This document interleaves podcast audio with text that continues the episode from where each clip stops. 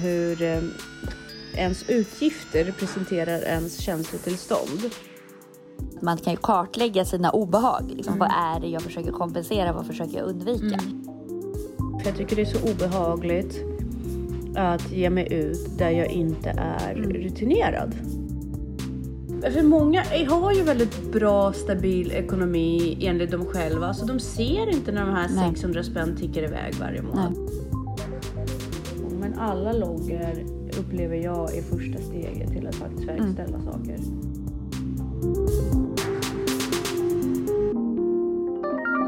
Hej Jessica! Hej Tanja, hur är det? Det är bra. Eh, Mycket att landa i och mycket som är nytt för sko- med skolårets start och man måste återgå till, Ja, exakt. till det där med jobbet. Ja, nej men det är mycket. Men, Men eh, du, du har ju bytt skola. Ja, eh, det var väldigt eh, överväldigande i början men nu börjar jag få kontroll på det och landa i det. Så det känns bra, gör det. Eh, det. Det slår mig också det här att saker är egentligen bara annorlunda. Alltså förstår du vad jag menar? Att Ja. det är alltså just det här, så här bättre eller sämre. Nej, det är bara annorlunda. Alltså, Precis. det är bara olika. Och Ja. man, ju- man behöver ju den variationen också. Men, Men det, man, det tror jag nog. man glömmer bort saker som är bra. Mm. Eh, och sen så glömmer man bort saker som kanske finns. Alltså, ja. Ja, men precis. Vi vet ju liksom vid det här laget och vi har pratat om det väldigt många gånger att hjärnan vill ju inte ha förändring.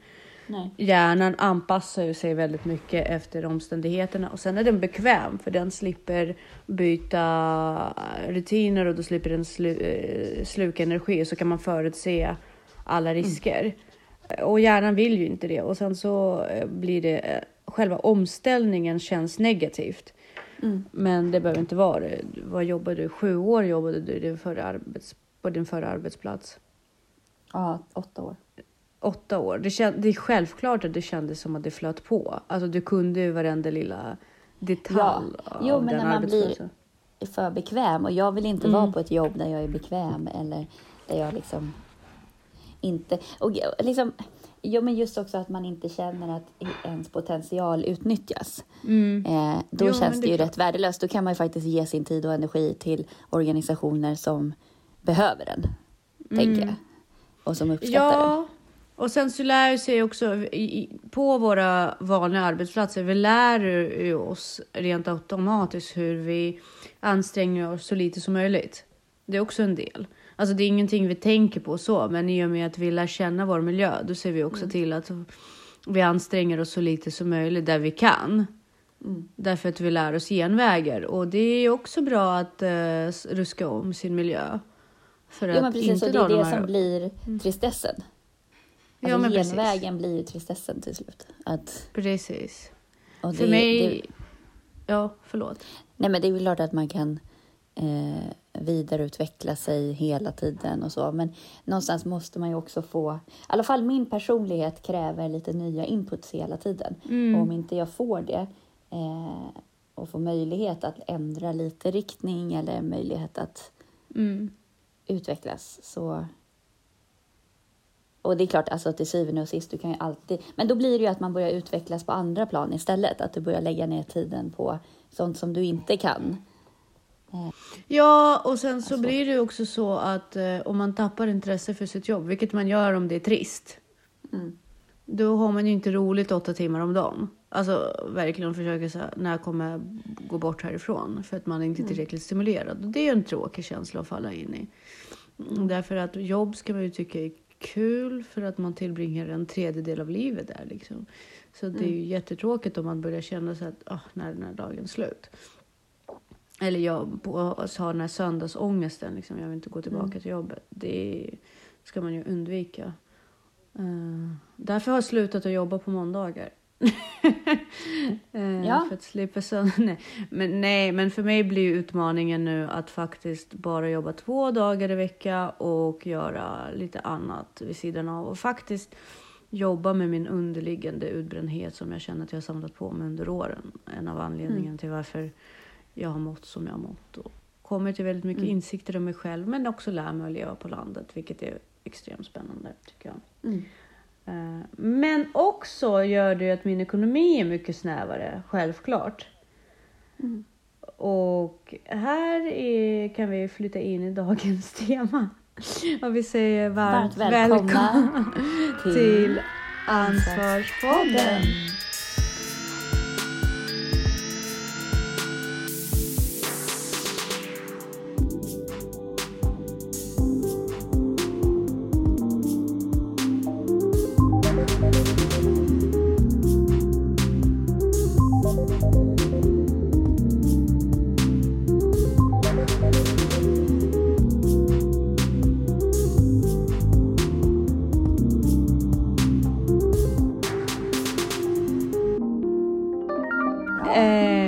Ja, jo men vi har ju pratat lite grann och du har skickat mig en jätteintressant på, uh, TED-talk om hur eh, ens utgifter representerar ens känslotillstånd. Eh, och vad man kan eh, liksom följa upp och avslöja om sig själv och sina utvecklingsfaser liksom, faser genom att kolla på sina utgifter. För oftast tänker vi inte på det. Jag har ju trackat Nej. mina utgifter ett tag nu. Uh, faktiskt oberoende av den här TEDen, det var bara ett väldigt roligt sammanträffande. Och jag inser att jag lägger ganska mycket pengar på uh, kaffe. Uh, Take away-kaffe när jag är någonstans. Och eh, jag har faktiskt men det där har vi ju pratat om. Ja. Att Ja. du inte gör det så mycket längre. Nej, jag gör inte det så mycket längre när jag hade min stadiga rutin där jag hade byggt upp för det på andra sätt. Men nu har min rutin ruskats om och jag är ute nu så har jag börjat falla tillbaka och det är där, därav har jag börjat också kolla vad det här kaffet representerar. Och, eh, och det gjorde jag via min ekonomi därför att jag kollar när, om det här utgiftsmängden eh, blir över 200 kronor per månad, alltså att jag lägger på kaffe över Mm. take away kaffe över 200, då börjar jag ifrågasätta den. För 200 kronor känner jag så här, okej, Mm. det, det kan jag, det, det är värt för mig. Men över, då blir det en summa som jag måste ifrågasätta för då kanske det blir någonting som jag hellre vill spara. Och eh, verkligen frå, ifrågasätta beteendet. Och då har jag ju konstaterat att utifrån det här, det är en tröst för mig för jag tycker det är så obehagligt att ge mig ut där jag inte är rutinerad. Eh, det blir som en så här... Nej. nu, ah, nu har jag tagit mig till tåget. Trösta med min kaffe. Och nu har jag tagit mig igenom halva dagen. Eh, trösta med min kaffe. Eller liksom sådana saker. Eh, men också för att jag flyttar runt och inte Mm. har mina saker omkring mig. Därför att jag, halva veckan bor inte jag hemma. Och då är också lite grann av ett tröst därför att jag kan inte gå och sätta mig och rita när jag vill. Jag kan inte gå och träna exakt när jag vill heller på det sättet. Och då har det blivit att kaffe har Nej. Nej. tröstat mig. och det, det är intressant att man kan spåra det från sin ekonomi. Har du några sådana? Nu vet jag att det är jättekonstigt att fråga dig, för du har en helt annat förhållande till, till pengar överhuvudtaget. Så du får ju ångest av att slösa pengar. Men det är också intressant. Varför får du ångest av att slösa pengar? Eh, nej, men jag tror att det har med kontroll att göra. Alltså jag får ju ångest av allt som inte är kontrollerat. Alltså jag får en ångest av onödigheter. Jag får ju ångest om tid försvinner också utan att den är utnyttjad. Eller om... Alltså jag kan ju få... Nej, ångest ska jag inte säga att jag får. Men jag får obehag om jag till exempel är ineffektiv. Och då kan det vara allt från att jag är ute och gör ärenden och väljer en ineffektiv rutt. Eller att jag... Alltså att man är ineffektiv med sin tid. Det är lika jobbigt för mig som att lägga pengar på saker som jag hade kunnat effektivisera bättre. Mm. Så att det handlar ju mer om effektivitet och kontroll.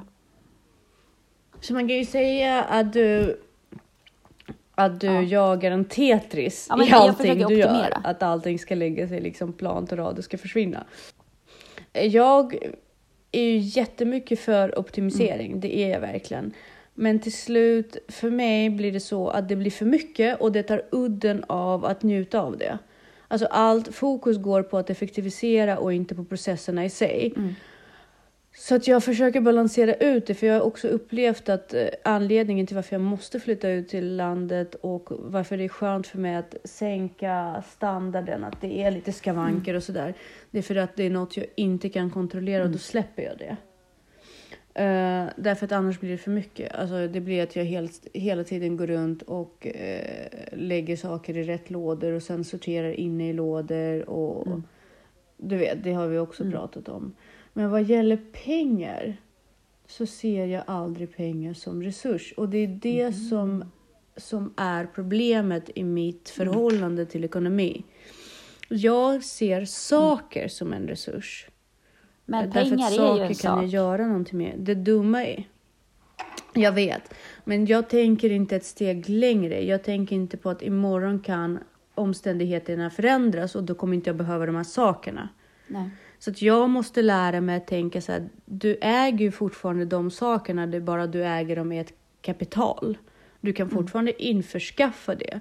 Men har du lagt pengar på någonting redan, då kan de aldrig förändras. Och det är det steget som jag jobbar med nu. Du kan ju fortfarande köpa en jacka när du verkligen känner att du behöver den, men du behöver inte köpa en billigare nu. Nej. Bara för att det är bra pris. För du, då ackumulerar du istället kapital till att kunna välja och dona och liksom sådär. Så det är det steget som jag arbetar med nu. Men det har varit en resa att upptäcka det också, varför det är just så. Det är för att för mig, jag har aldrig fått hushålla mina egna pengar, utan jag har bara fått tillgång till saker.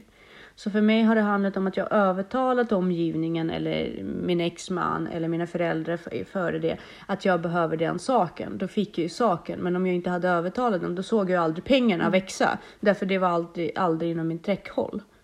Nej. Pengen var aldrig någonting som jag hade att göra med direkt och därför ser inte jag värdet av dem på samma sätt. Men Nej. saker fick jag ju. Och där Men hur ser du skillnaden nu när du... Så att för mig är det en resa att jag Ja. har en del pengar sparade nu, en del kapital. Att inte liksom att, att, att spara kapitalet, att se till att det är min liksom, tillgång. Så att det, Mm. Ja, det sitter jag rätt mycket med nu. Men tror du... Mm. Förlåt, Nej, men jag, jag, tänk, jag tänker just det där, hur förhåller du dig till pengar nu då när du har gått från att, alltså jag vet första gången när vi pratade så hade ju du typ veckopeng till att helt förvalta din egen ekonomi. Precis, och det är ju otroligt skrämmande för mig. Jag, jag har ju aldrig sett processen av att hålla en månads Nej. hushållning.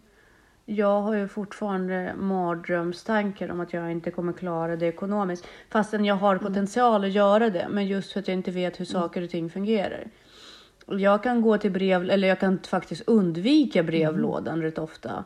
För att jag är så här rädd att jag kommer få eh, ett brev från Skatteverket på 80 000 kronor som jag inte ens visste om att det skulle komma. Och alla bara, jo men det är klart du måste betala den där avgiften, har du inte tänkt på det? Nu vet jag att det inte Ja. är så, men tanken finns ju där. Eh, så det är otroligt skrämmande för mig. Och det tror jag var... eh, det var miss av mig, liksom helt enkelt. Jag tog inte mitt ekonomiska ansvar och insåg inte vikten av varför det är Nej. viktigt att lära sig det här. Från början, från grunden. Ja. liksom. Men det är spännande det där som du säger, det, psykologin kring det, hur man kan faktiskt få reda på massa saker om sig själv utifrån sitt ekonomiska beteende. Alltså, är det så att man alltid Mm. köper pizza på tisdagskvällar till exempel, varför gör man det? Nej, men det kanske är en jobbig dag på jobbet och Mm. man orkar inte laga mat eller så här, ja men okej, hur kan jag komma åt det då? Alltså om, vissa, om man har satt upp mål för sig själv som man misslyckas med, men varför gör man det? För det kan ju ligga bakomliggande. Mm. Det kan ju vara en sån grej att man försöker eh, gå ner i vikt eller vara hälsosammare, men ändå så faller man ner i vissa, det finns ett mönster i när man bryter eh, målsökningen på något vis. Och varför gör man det? Jo, för att man försöker kompensera något annat känslomässigt behov. Och det är ganska enkelt att tracka med just utgifter eftersom allting kostar. Så att man kan ju kartlägga sina obehag. Liksom, Vad är det jag försöker kompensera? Vad försöker jag undvika? Och just så här, impulsköp. Vad är det jag dämpar det med? Eh, och liksom varför, varför gör jag det här? Eh, varför är jag rädd? Som också så här, om man är rädd att spendera pengar, varför är man rädd? Och det kan ju också vara så där att mm. kontroll, speglar det över på någonting annat? Är det andra saker jag också har kontroll över? Alltså om jag är rädd att bli av med pengar, mm. eh, litar jag inte på folk? Är jag rädd att släppa in folk? Eh, mm. Så att det, det hjälper ju. Och sen också kolla vilka kategorier som, eh, som man har gjort av med pengar inom om man ska kartlägga sig själv. Och då kanske man ser att det drar mm. iväg. Då kanske drar iväg på kaffe jättemycket. Varför behöver jag kaffet? Vad är det kaffet gör? Mm. Eh, och se på mönstret mm. och fråga sig mm. själv varför man gjorde de valen som man gjorde. Eh, så att Ja, där är det väldigt intressant för jag har ju liksom också gått in djupare så här, varför just kaffe och det var jag inne på eh, men, men jag är ju före detta rökare. Mm. För mig är det här att bryta och mm. pausa en ganska viktig grej. Och nu efter att jag fått min diagnos med ADHD så inser jag också hur viktigt det är för mm. mig att pausa vid vissa mm. tillfällen. Jag blir liksom trött och jag är understimulerad. Och jag behöver dopaminpåslag. Det var ju en av anledningarna till att jag så lätt mm. fastnade i rökandet också. För det blev så här, det här är så extremt mm. tråkigt, jag tar en cigg. Och det, på något sätt så blir det ju samma sak med kaffe. Så där måste jag bara analysera vad som genererar behovet och vad jag kan ersätta mm. det med. Och ibland är det så enkelt att jag behöver bara sätta mig och kanske vara lite kreativ eller eh, dra fram stickor och bara sticka en liten stund, vilket också kan vara definitivt ersättning för mig för den här typen av Uh, men, men, det, men det är så lätt att det faller mellan fingrarna om man inte spårar det om man inte faktiskt sätter sig ner och bara ifrågasätter, ifrågasätter varför, varför, varför. Mm. Men för det behövs ju eh, verktyg och veta vad man ska komma åt och på vilket sätt och vad är det man letar efter. Och där är det så intressant därför att det är ju de här sakerna som väver ihop livet mm. till någonting lyckligt. Därför att du kan ju gå år av att du överkonsumerar kaffe när det bottnar i mm. någonting helt annat. Och samma sak med allting annat. Till exempel varför tränar inte du? Alltså varför går du? Vad är det, för, vad är det som gör att du mm. vet att du ska träna? Du vet att din kropp behöver det. Men någonstans försvinner mm. du i det. Vad är det som gör det? Och så kan det handla om att du kanske inte tycker att dina träningskläder är tillräckligt snygga. Eller någonting annat. Eller att och du går på gymmet och du tycker att alla andra ser så bra ut och du är så överviktig så det är inte värt det. Och så vidare och så vidare. Men man måste ju liksom hela tiden komma det här med att konfrontera mm. vad problemet är. Uh, och ekonomi är mm. bara ett annat sätt Exakt. att göra det på. Uh. Och varför tror du att folk skriver upp sig på gym? Uh, vad heter det? Nej, men det, det, är ju det, det är ett mysterium för mig. Alltså för mig, för, Mm, det, ja, det känns det ju så dumt. Antingen så gör du ju det du... Antingen så har du ju det där kortet och då måste du ju gå. då måste du ju ta dig tid för att gå. Eh, mm. Eh, eller så mm. har du inte kortet. Men jag kan ju tycka också så här, men ursäkta, har vi den här räkningen som ligger på pappersfaktura som kostar 45 kronor varje månad? Alltså det känns ju hål i huvudet. Ja, men ja, alltså, det, det, det är ju samma sak, du har någonting som ligger mm. och tickar. Fast vet du, jag tror att problemet där, jag tror att fler skulle faktiskt gå på gymmet om det inte gick på autogiro. Om du fick även en e, eller så säg att du fick vid sms här, betala mm. din räkning för gymmet nu. Mm varje månad och du fysiskt var tvungen att mm. betala och trycka på en knapp. Då tror jag att man skulle faktiskt öka närvaron på gymmet. Alltså det betyder inte att eh, du kan slippa avgiften Nej. om du inte betalar den. Det kommer bara öka på. Men om du fick en fysisk påminnelse per sms. Mm. Här trycker Men, du på knappen, länken och bara tryck ja och så har du betalat. Varför lägger du inte in den själv då i telefonen varje måndag? Liksom? Glöm inte gymmet eller... Det är det, att du måste ju boka in tid. Du måste avsätta tid. Eh, mm. Men då kanske, jag vet inte om det räcker för folk att kunna säga att man har ett gymkort för då tror man att man tränar. Eller så, eh, jag förstår inte. Jag tror det. Jag tror att i ens huvud att om man mm. har tecknat abonnemang mm. för gym, då på något sätt så lättar trycket av att man har gjort någonting i alla fall. Så när tiden kommer, då kommer jag ju gå och gymma mm. för jag har redan abonnemang. Men sen så prioriterar man bort det hela tiden. Men däremot så just det här med att sätta sig avsätta tid tror jag skulle komma mm. mycket enklare om, var, om man gjorde det här att varje månad bara det kom en påminnelse så här, nu ska du betala ditt gym, mm. Eh, din gymavgift. Och så att du aktivt liksom trycker på knappen bara, nu har jag lagt ännu en mm. månads pengar på det här. En, annat än att för många har ju väldigt bra, stabil ekonomi enligt dem själva, så de ser inte när de här Nej. 600 spänn tickar iväg varje månad. Nej. De tänker inte ens på det. Liksom, hur många prenumerationstjänster har inte vi då? Alla, de flesta har Spotify, de flesta har Netflix, många har Netflix och eh, Mm. Viaplay. Alltså, du vet. Så det här med tickande avgifter, Mm. det har ju blivit en grej. Så det gör inte lika mycket Ja, men att folk har de något sätt. pengarna också tycker jag känns spännande. Men folk har ju de pengarna. Folk har inte sparpengar, men folk har pengar för att ta sig runt. Alltså, allting bygger ju på att man ska behålla sitt jobb. Hela den här ekonomin binder ju fast på att du ska kunna snurra i ditt hjul och sen så kan du generera en månadslön och bekosta en och en månad och bara okej, jag har säkrat en och en månad och sen ännu en månad och sen ännu en månad. För hade du möjlighet i vår ekonomi att passivt skapa en lucka där du faktiskt inte behöver säkra en månad till. Då hade ju folk slutat jobba hej vilt och gjort annat. Nej. Det passar ju inte. Därför är det så svårt att aktivt, eller liksom att det måste vara så aktivt beslut att hela tiden bli fri från hamsterhjulet, om man vill kalla det så. det lät inte jätteattraktivt. Det behöver inte handla om ett hamsterhjul så, men jag menar bara att man är hela tiden i beroendeställning till sitt jobb snarare än att man väljer varje månad att ha jobb. Samma sak som många hamnar i samma cirkel i sina relationer. Att man blir så beroende av varandra på andra sätt eh, än känslomässigt att det blir bekvämt att stanna kvar i en relation och då tar man aldrig det här aktiva beslutet eller ifrågasätter det inte aktivt. I, fast är jag lycklig i den här relationen? Och man är så här, det duger och så går man vidare. Ens kropp, det duger och så går man vidare. Ens jobb, det, alltså förstår du? Det blir så här, ja det gillar läget, duga. Och till slutet så knaprar man på antidepressiva medel för att ja, ja, det funkar för tillfället och sen så kanske och sen så kanske något händer och så har man inte möjlighet att ifrågasätta det som en bästa vän som fick bröstcancer.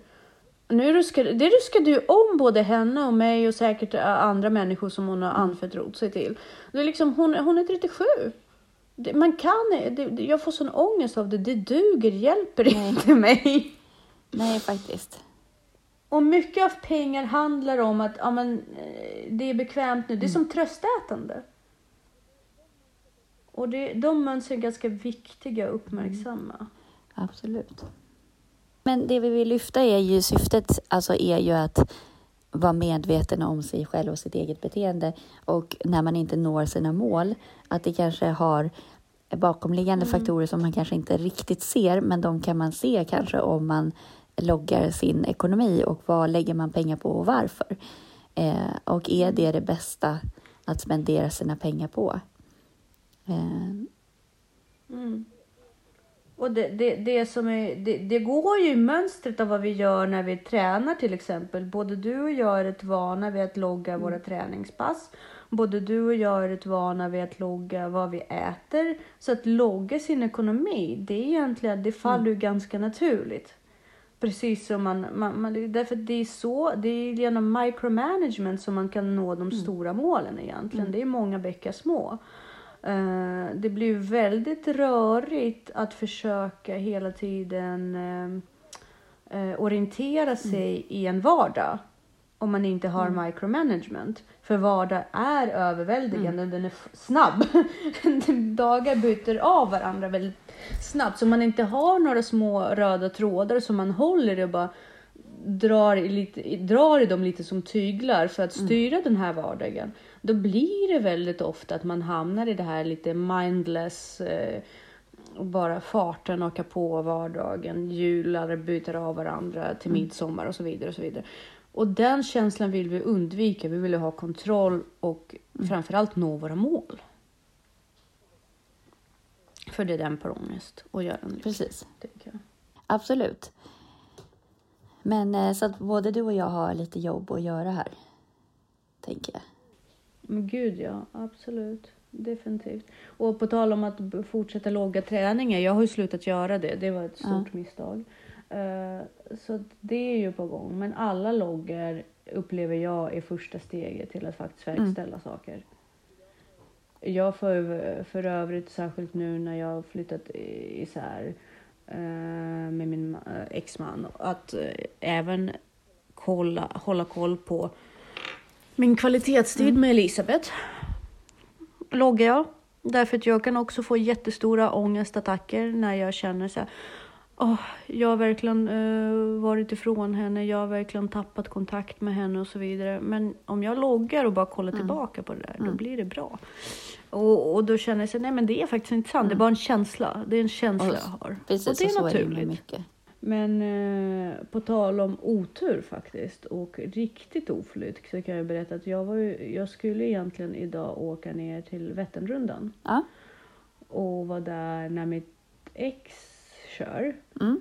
Och han har ju kört, han, vi har ju egentligen har det varit liksom vårt gemensamma projekt genom att jag har stöttat honom så här, i två år att förbereda sig för det här och vi har mm. verkligen sett till att han har kunnat träna och sådär. Och dagen innan då, eller vad var det, i onsdags, då får han sån tandvärk på natten. Nej!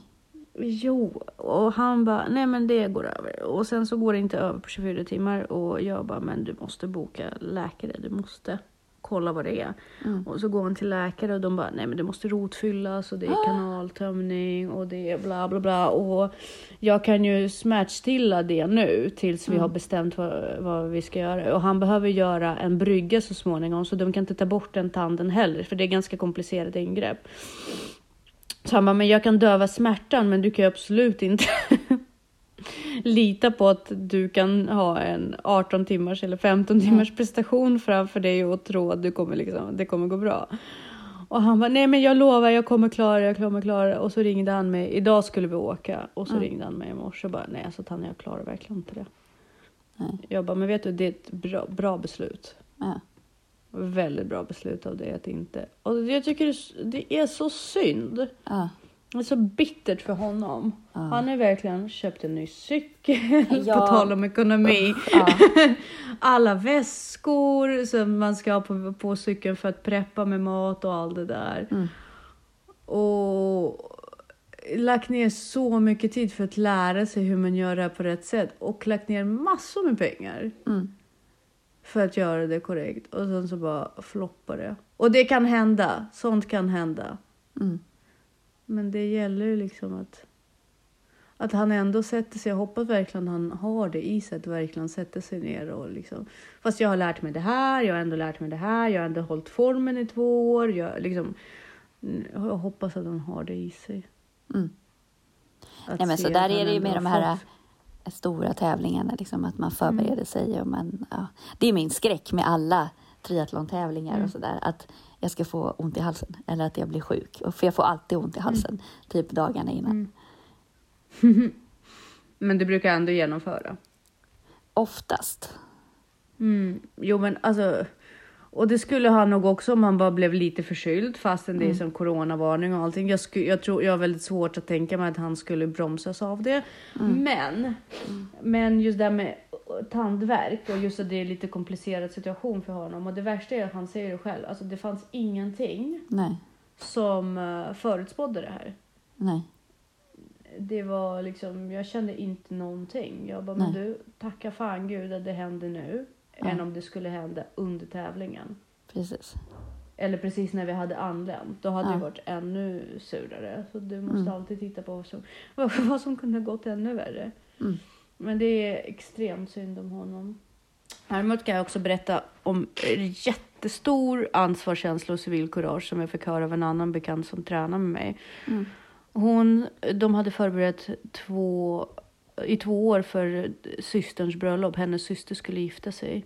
Mm. Och så skulle det ske någonstans i Småland och så åker hela hennes familj ner och så tar de in sig på hotell. Och det var, de har flyttat ett år för att det var corona, extremt, mm. liksom, extrem corona. Och nu var det i år. Och sen så känner hon att eh, hon, ja just det, nej, så tar de, de, de skulle inte, hon kände inte sig efter. Alla inför det här bröllopet tar sig ansvaret att ta coronatest. Ja. Och så åker de ner och på morgonen, eh, den morgonen då, då får hon ju veta det. Mm. Och sen så på eftermiddag är bröllopet och då tänker de, då är vi safe. Mm. Och hon har vaccinerat sig och så får hon veta att hon har viruset i sig. Fast hon är vaccinerad, hon har inga symptom. Och vet du vad människan gör? Nej. Hon avstår från bröllopet. Men, Men hon start. avstår. Ja. Jag skulle aldrig, alltså jag måste säga att hon är en sån fantastisk människa. Fantastisk människa. För jag hade bara hållit käften och gått ändå. Ja, men samtidigt också, det är ju otroligt många av de här testresultaten som är fel. Jo, att, ja. det är det. Men det är ingen, alltså, om man ändå har fått det på, i handen, Mm. Då kan man inte sitta och säga det är säkert fel eller vad som helst. Liksom, utan då har man ju fått det. Ja, ja. Och hon faktiskt avstår. Så hon gråter Ja. och det är folk som filmar till henne Ja. under tiden som ceremonin sker. Och hon Ja. Flyttar ut ur hotellet där de bor. För att inte liksom vara en fara för andra och, och Ja. så vidare. Och Men jag det tyckte det var så himla att, ja. stort av henne. ja. ja, men hon måste ju För som det. sagt, jag, jag jag hade nog inte Nej.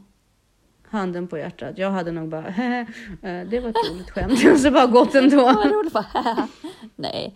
ja, men alltså, nej, men jag hade i alla fall inte berättat det till folk och liksom, jag hade bara varit tyst och gått ändå. Mm. Alltså, jag vet att det säger väldigt mycket om mig så, men jag, jag, det var så himla stort. Alltså, jag tyckte, jag tyckte, jag fick så höga tankar om henne på ett väldigt positivt sätt. Och det var inte ens hon som berättade storyn till mig. Nej. Utan det var en annan bekant som, ja, skitsamma. Men, men jag bara, men shit, vilken civilkurage ändå. Verkligen. Ja, men det är ju bra. Ja. Så det bjöd, det bjöd veckan på den här veckan. Ja. Åh, ja ska vi säga tack och hej? Ja, absolut. Du får ha en bra vecka. Ja. Det gör vi. Det gör vi. Hej. Hej.